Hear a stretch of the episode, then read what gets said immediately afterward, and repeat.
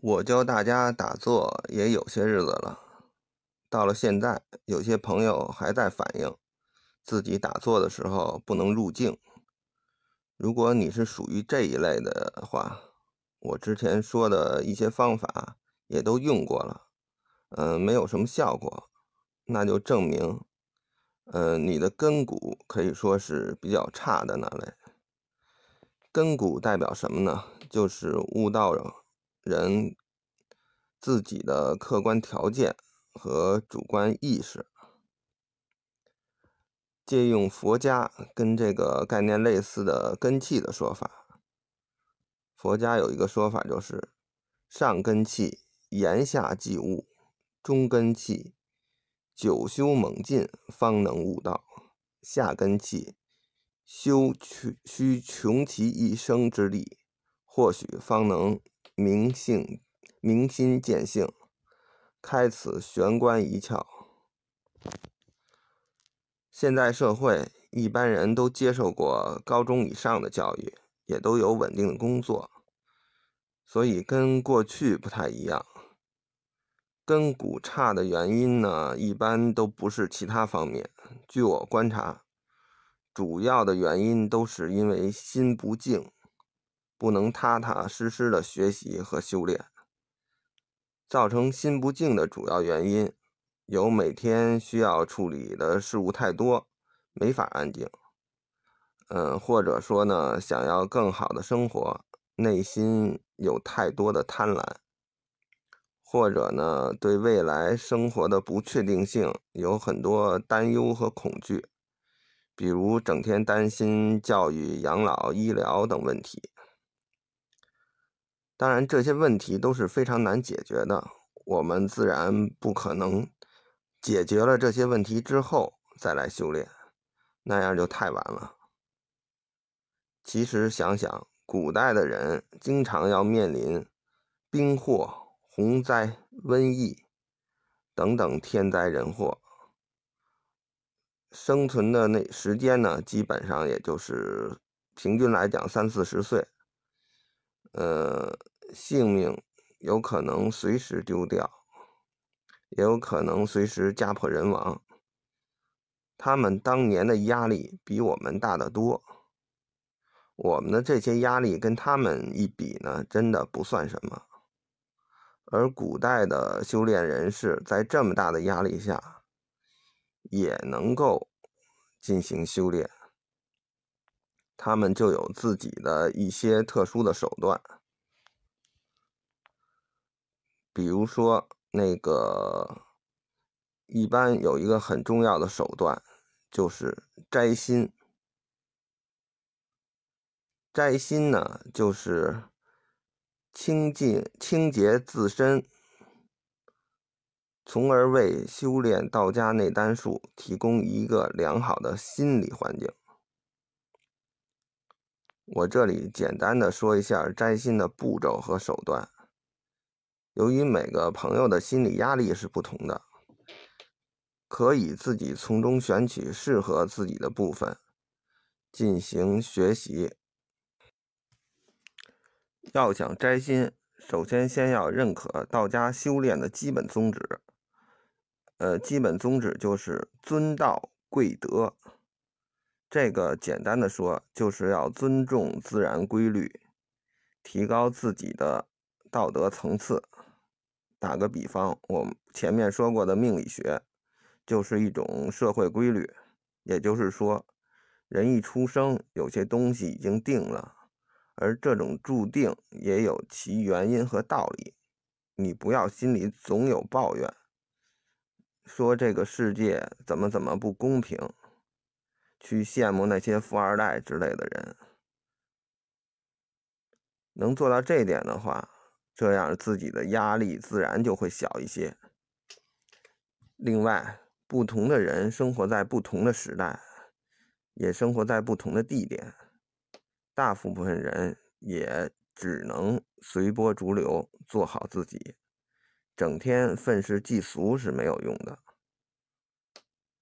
还有自己的身体，自己一定要注意，不要伤害他。你对他越好，他就能使用的更长久、更健康。以上三点都是道的一部分，也就是说，我们嘴中说的规律。也有，只有尊重他们的人，才能有好的心态、好的结果。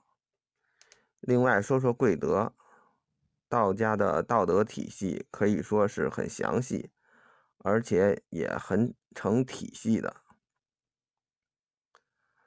说的最清楚的一篇文章就是《太上感应篇》，想来大家都听说过这篇文章。很多小说或者是电影、电视剧中都会看到某某主角看了这篇道经之后，立刻就悟道了。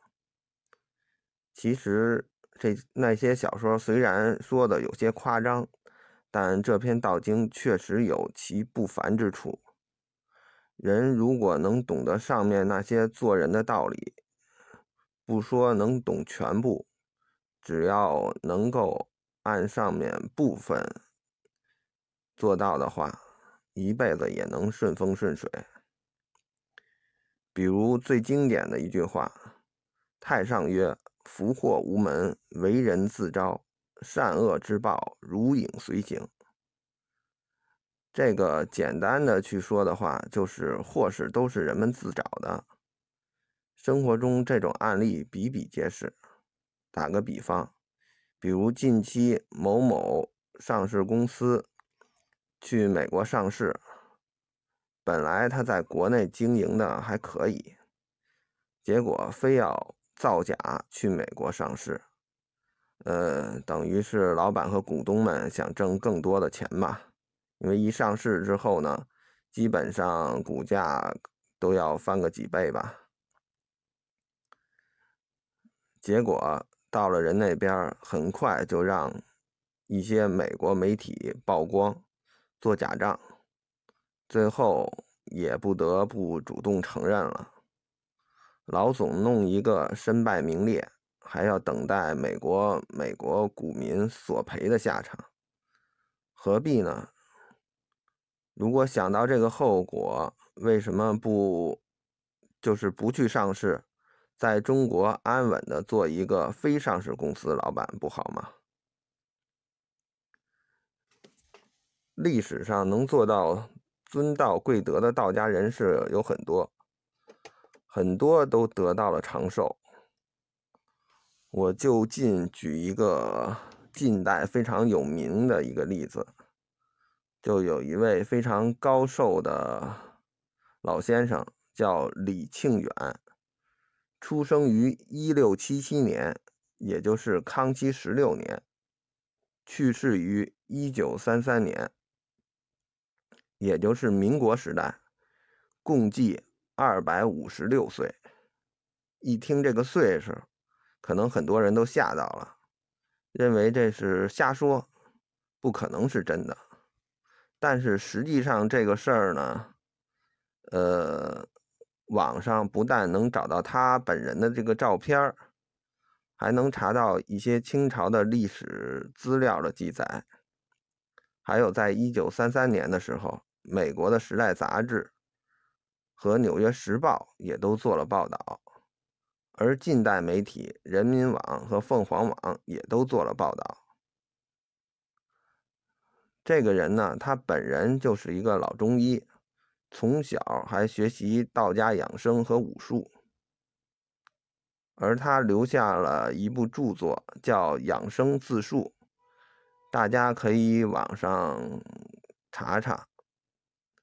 其实这个养生自述呢，写的很简单。我就举其中的一段上面说：“古之人法于阴阳，调于术数，饮食有节，起居有常，不妄作劳，故能形神俱相聚，泰然百岁以上，不以为长寿者，只此故也。”大家听了这段之后，觉得很熟悉吧？如果以前听过我节目的都知道，这段就是我以前提到过的《黄帝内经·上古天真论》中的一段。可以说，他的经验就是道家的经验，没有什么太玄乎的东西。尊道贵德，好好的摘心，能更好的修炼道家内丹养生术，就可以长寿。从他的身上可以得到确凿的证据。